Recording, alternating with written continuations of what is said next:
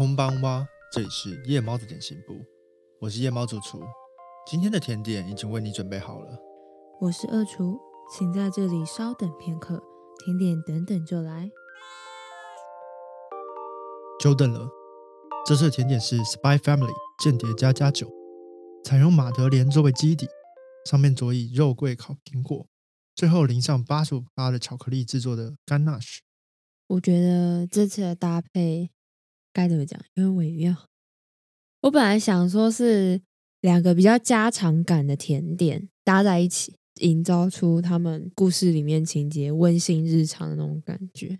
可能真的是我在构思的时候太美好吧，就没有想过，其实马德莲他会做成他平常那个造型，还是有意义的。我也觉得这件事情应该是属于你不真的去把它改变做做看，你不知道他为什么当初这样设计的，你就觉得哦，大家都做贝壳型，好像就是因为它就是应该是那个样子，只是形式而已。对，但是。今天试着用塔模来去做马德莲之后，发现，嗯，那个口感真的就不一样，就有点，嗯，好像就是它太厚了，所以它的重量可能太重。然后再加上上面又放了一个比较湿润的烤苹果，因为烤苹果这个东西，它并不会像是莓果类这样真的很软烂，它还是维持了它一点点的那个扎实的口感。对对对，即使烤过，它会变成有一点点。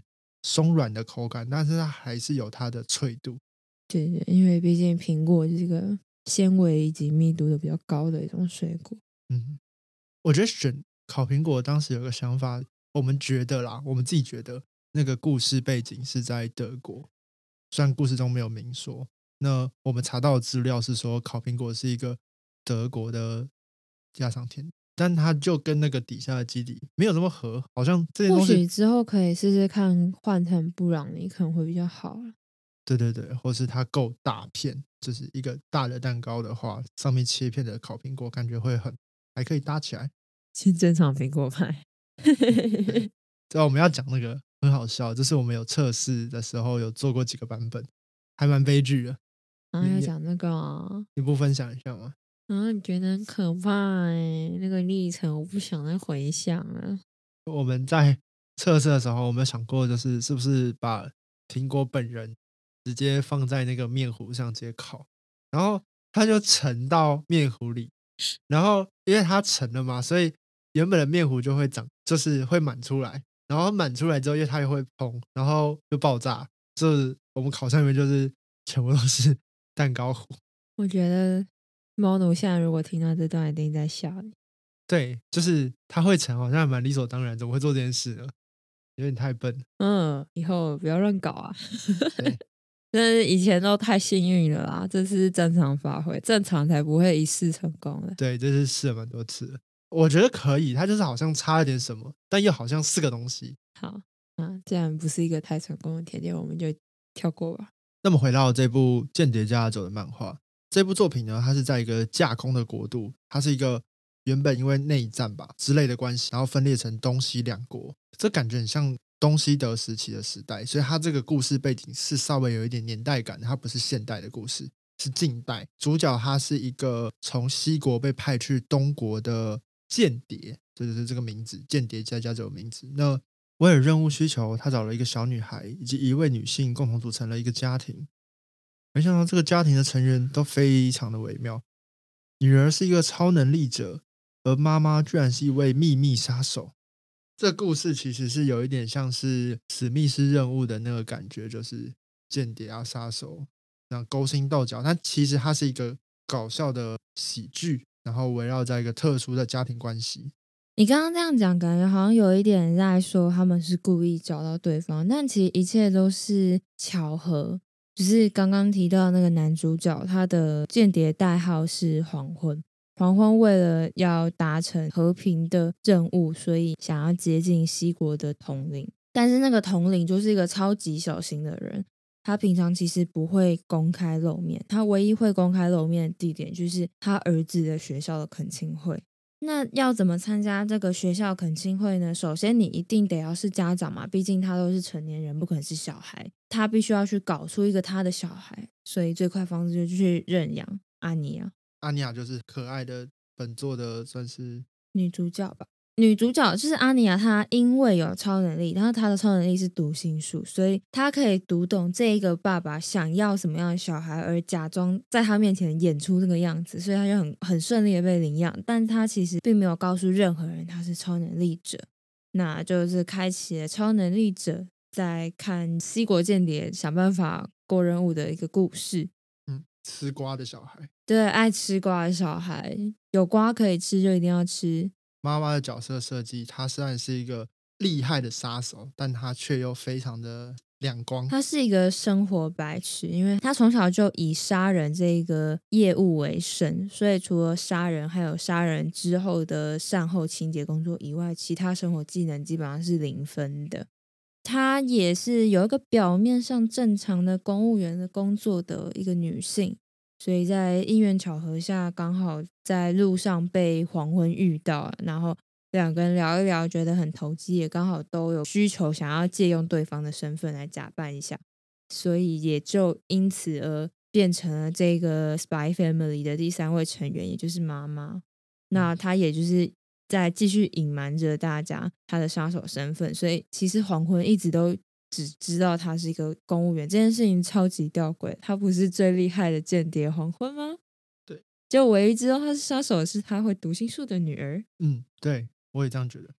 角色设计的很有冲突性，所以那个故事他算是把一堆很有特色的角色丢到一个其实剧情来说它蛮日常的，它是单篇单篇像是日常故事的喜剧。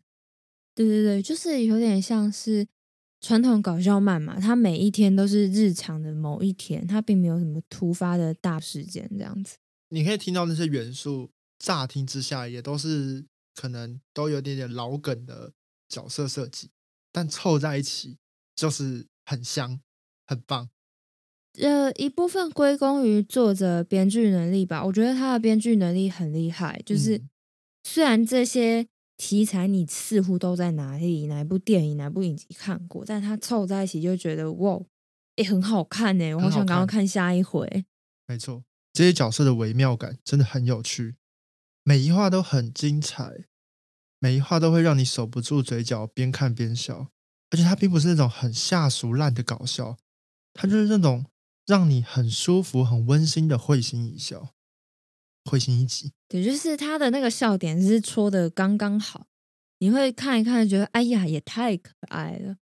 对，你在被搞笑逗乐之余，你又得到一种温馨的治愈感，是这部作品很棒、很迷人的一个地方。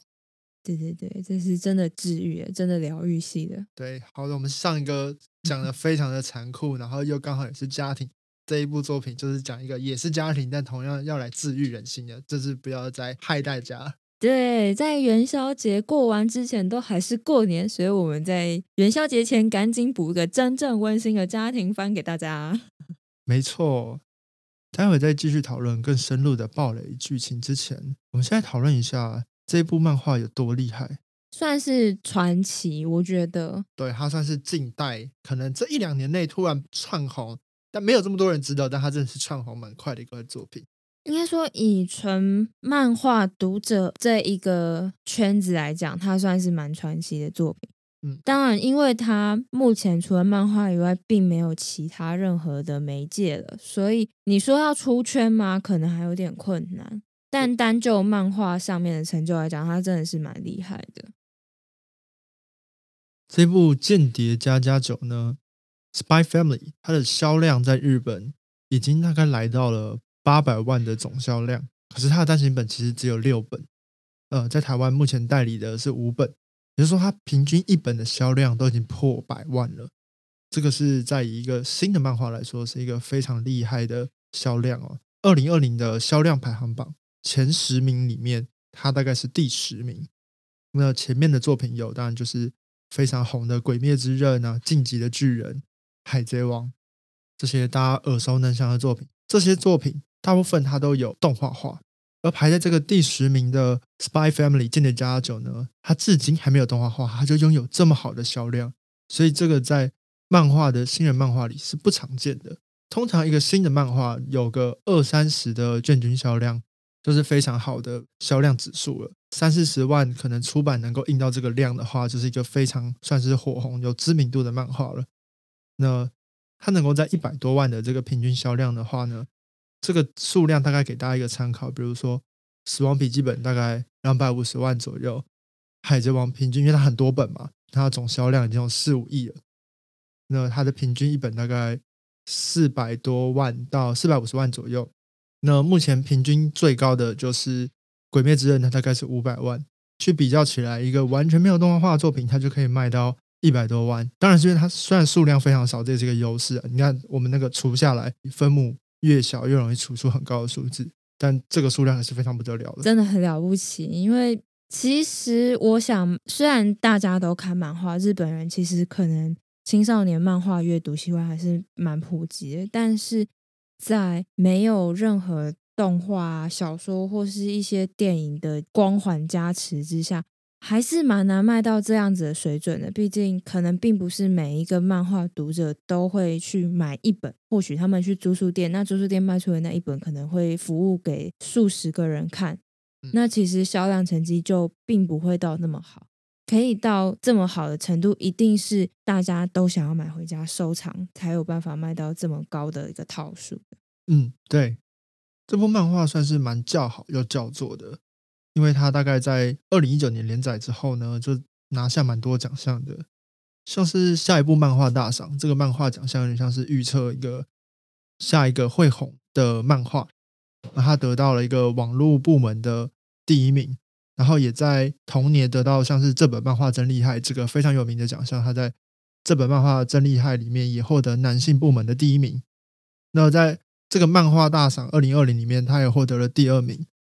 今年的二零二一漫画大赏，他又再度入围，有机会再次角逐就是冠军的宝座。我自己是认为，搞笑故事其实是非常难做好的，因为笑点这东西其实并不好抓。嗯哼，搞笑漫画其实一直画一直画，就会出现一些固定的套路。读者看习惯这些固定的套路之后，他就不会觉得这么好笑了。但这一部到目前为止，他一直都有丢出一些新的梗，让我觉得非常厉害。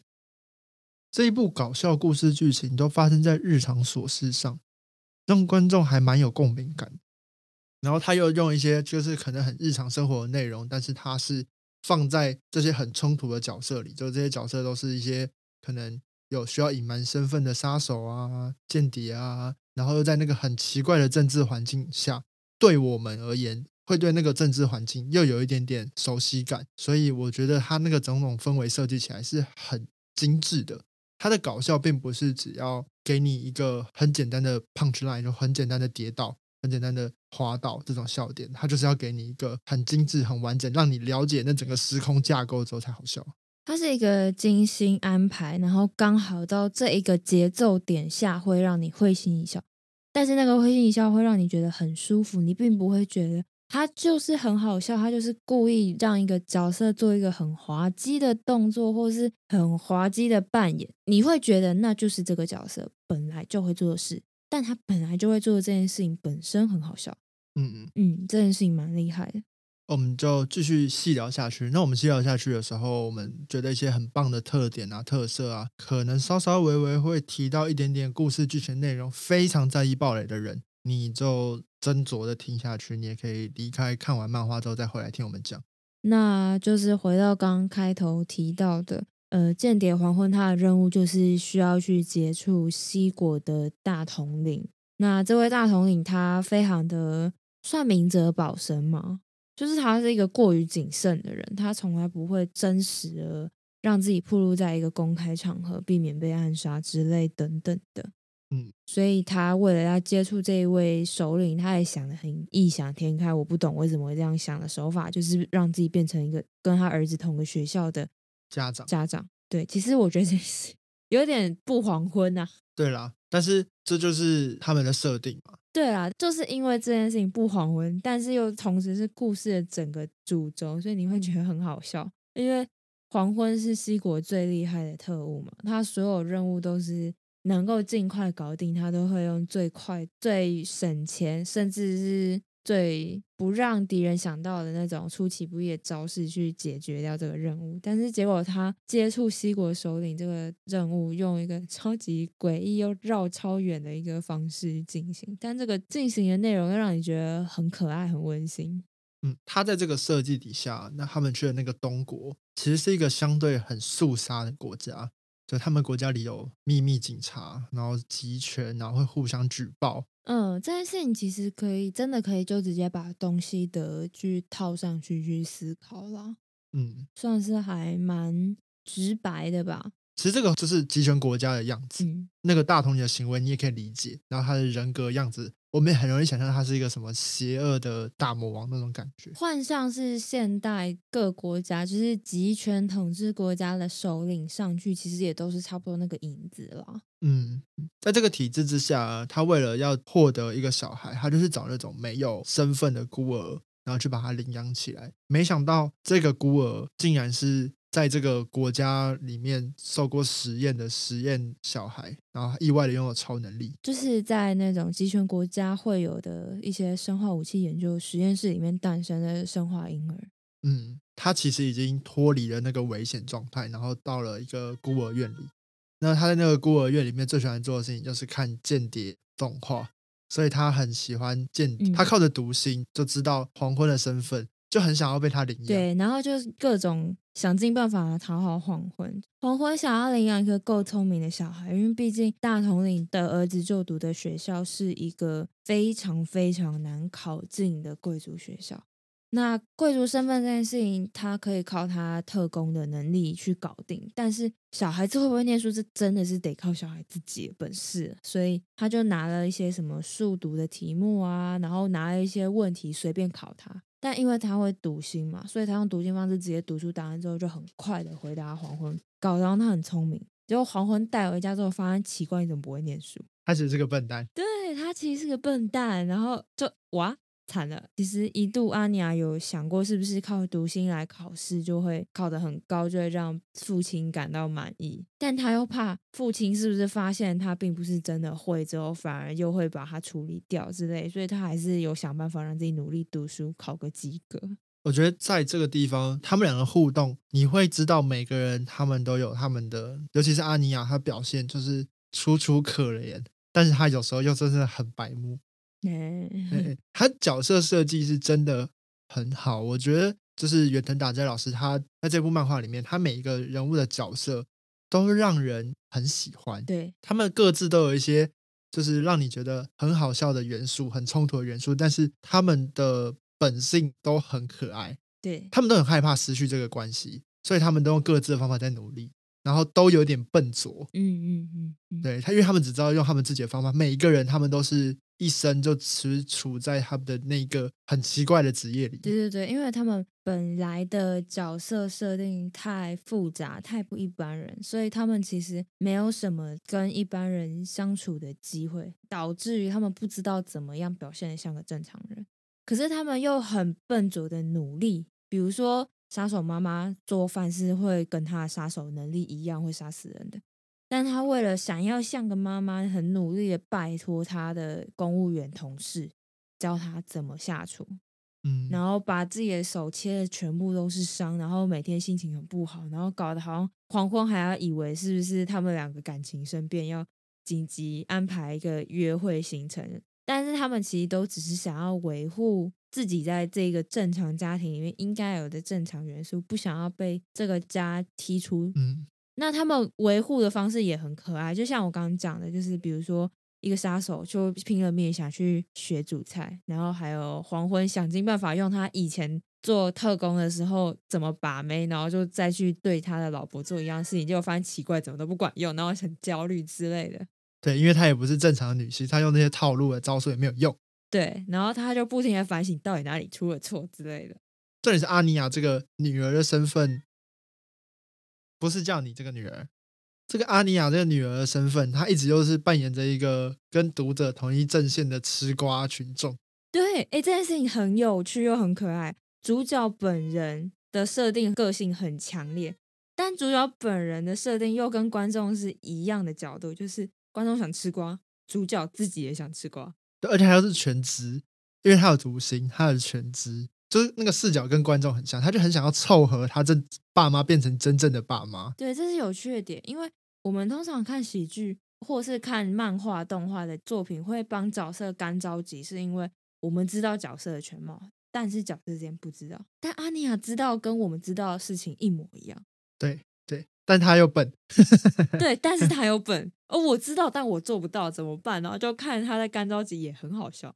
对，就很可爱。然后他在这部作品里面还有一个很重要的就是元素，就是他是超级颜值担当、表情包担当吧。他的演绎真的是非常的可爱。对，就是他会出现很多那种极度嘲讽的脸，他那个表情，他努力的微笑，但他真的很真心诚意的微笑，笑出来是一个极度嘲讽的样子。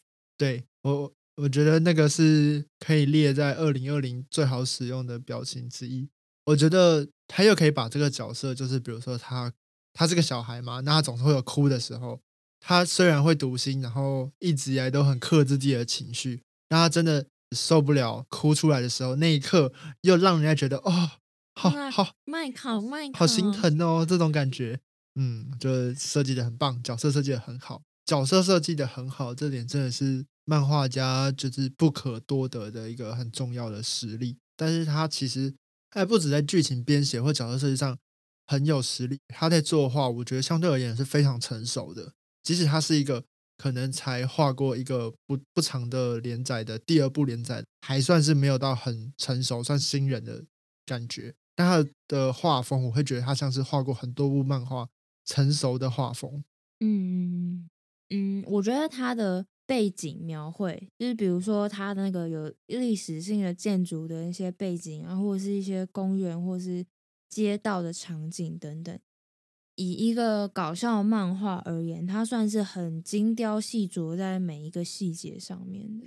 嗯嗯，然后不止背景啊，像是人物的一些动作啊，或者是服装的细节，它其实都画的很细。它服装画的很好看。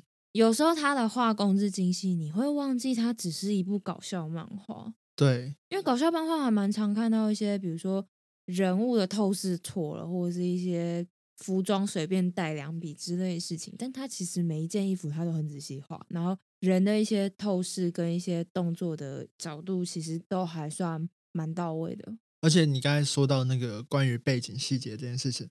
它背景细节刚好又很能很重要，就是传达那个时代感。它的服装跟背景，我认为给大家那种呃近代欧洲的感觉的那个沉浸感很好，就让人家很有那种身临其境。因为他感觉做一些考究什么的，他把那些细节都描绘出来，让你觉得哦，原来那个时候的百货公司是长这样。嗯，对对对，那个时候打一封电话用的那个电报。那些细节，它都考究的，就是让你觉得很有感觉。对对对，你不会特别的感受到他是故意去做这件事情，他很自然的融入在他应该要出现的场景、应该要出现的情节里。但你认真去放慢下来看他这个画面，你会觉得他每一个细节都是安排的很考究。他不会因为他是搞笑漫画，我要打电话的时候还是拿起手。嗯嗯，这一点我觉得蛮重要又有趣的。呃，刚才提到，比如说像是。他很会运用各种不同的角度去做透视，让角色就是我觉得他在动作之间的运用是还蛮灵活的。很多时候其实看搞笑漫画，这样感觉好像我不太喜欢搞笑漫画一样。但其实因为我看了一些搞笑漫画，但我觉得大部分搞笑漫画会刻画很多是在对话上，嗯，但他很灵活的就是在运用角色的设计，所以他把那些角色的动作啊行为画的很仔细，嗯。对他在这个作画上是真的是做到蛮细腻的水准。我觉得啦，我个人推测一部分也是因为他的笑点的安排如此的精心设计，就是他一些背景的考究都如此仔细。身为一个搞笑漫画，它的销量才有办法到这么高的水准，因为它不像一般的笑话会受到语言的限制。其实他不会去玩一些日本人常玩的一些谐音梗，谐音梗。或是一些日本人才懂的一些很冷门的笑话，他的笑都是角色的行为举止让你会心一笑。那不管翻成什么语言，其实都是可以理解的。可能一部分也是因为他的安排巧妙之处，所以让他没有语言的隔阂，因此他的销量可以有一个比较好的成绩。嗯，蛮有可能就是可以很突破文化的限制。对对对，我觉得这部漫画它在很多分镜上，其实它构思的蛮好的，因为还是有蛮多就是情节，它是在两个人彼此勾心斗角的叠对叠的对话，然后他在那个两个人对话的那个紧张感的那个分镜铺陈上，其实是蛮有感觉的，就很像我们在看比如说对峙戏的那种电影，他把那个角色放在那种对立的位置啊，或者相对的位置啊，去让两个人对话。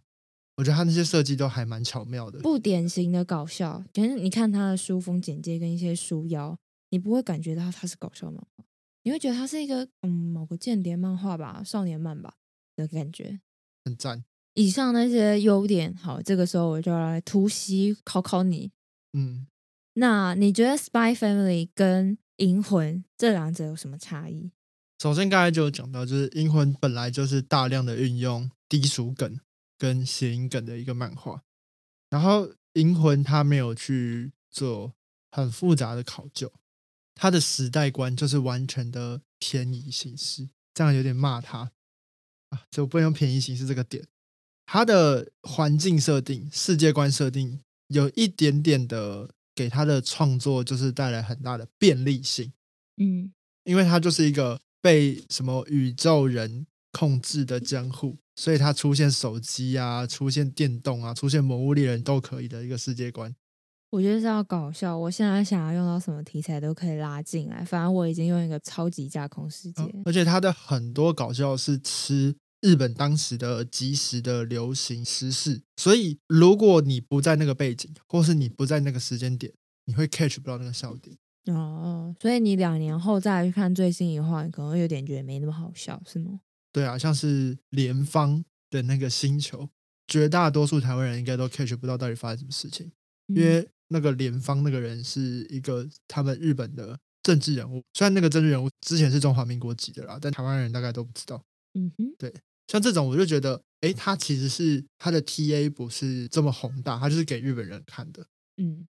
他就是用很多呃，也不能说低俗，就大众化，就是很大众化的梗，让大家都可以喜欢他的作品。他角色设计其实还是很好的哦，《银魂》他厉害一点就是他的角色设计还是很好的，嗯他的内容就是因为很大量塞了很多很多的梗，梗到就是铺到满，铺到爆，所以你会觉得他好像还是蛮有趣味性的。嗯，对但他其实很多时候他是用很多对话在推动他的角色，所以刚才分析的那些点都不是要针对银魂，我还是蛮喜欢银魂的。突然来一个消毒杀菌，消毒杀菌会怕，没有啊，就是刚刚那个突袭也不算是考考看，应该是说一样，身为两个销量还都还蛮好的，然后声量都很好，搞笑漫画就都是是 jump 的这样。对，又都是 jump 的。那你会有什么样子对他们有什么看法？然后他们的决定性的差异是什么？嗯我这样讲好了，我觉得他们的虽然都是搞笑，但是他们的 TA 完全不同。这个世嗯界上还是需要银魂那种笑话的。哦，你我就是不想动脑，我就是要好好笑这样子。呃，两边可能都不太需要动脑，但是他们对于笑点的喜好程度不同的人，嗯，对，因为每个人的笑点不一样嘛，所以你可以去追求不同的笑点来源。嗯哼，嗯，那我正觉得就是他们的 TA 不同，或者他们想要做出来的搞笑形式就是不一样的。我会觉得，可能你要讲的话，他跟我之前讲那个黑社会的超能力女儿可能会比较接近。你说 Spy 吗？对，所以你觉得 Spy Family 是跟黑社会的超能力女儿？嗯，不是啊，他们两个就都是有超能力的女儿啊。哦，没错。可是因为他们都是在讲家庭这件事情，嗯，还用家庭生活的冲突，用一些异种的角色，比如说黑道老大跟有万能超能力的女儿这种方式去搞笑。这些地方我都觉得哦，他们运用的一些笑点，他们比较类似，然后也同样都是会有搞笑又有温馨这样子。但要比温馨程度，我真觉得《Spy Family》的那个温馨是真的会让人觉得的那个感觉。好可怕哦！你们大家现在开始想象，主厨在看这三个，就是一个杀手，然后一个间谍跟一个超能力女人，然后在干嘛的时候，然后这个人在哼哼哼哼对一着手机幕笑就是一幕笑。超可怕的。对了，要提及一点很重要，就是我们就是最近在推各种电子书嘛，《Spy Family》这一部漫画《间谍加加九》是由东立出版社做台湾这边的代理。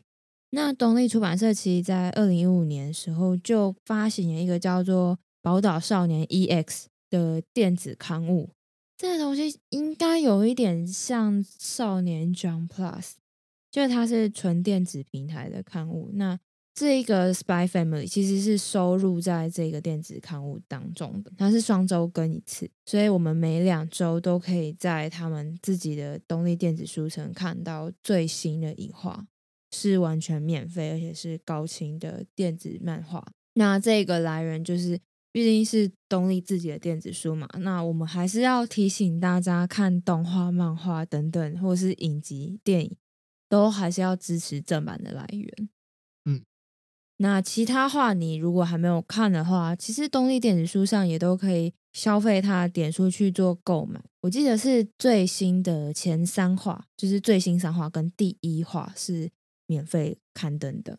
对，那其他画话可以在各大电子书城去做购买去做补足，还是你就在东立电子书上面把它看完，就是一画一画的用点数消费方式去看，其实都是可以。没没有叶配。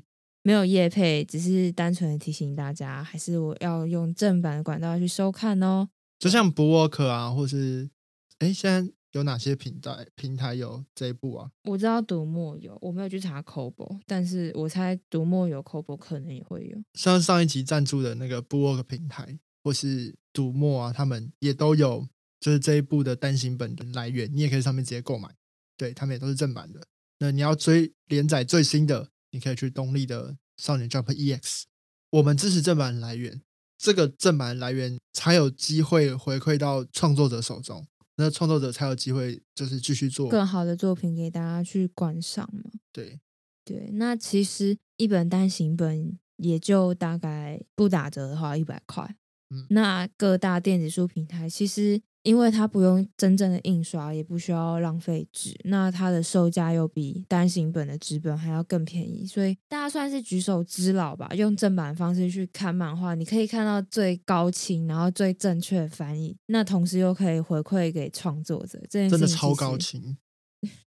对，主厨就是 赞叹有加。对你 用 iPad 拿出来，就是放到最大看，都是舒服的。就是这是你们用任何盗版软体没有办法有的体验。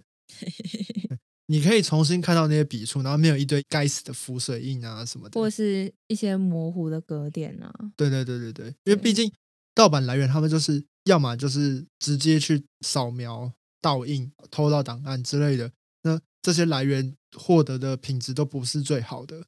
对，你要好好享受一个作品，我觉得这个画质真的还是很重要。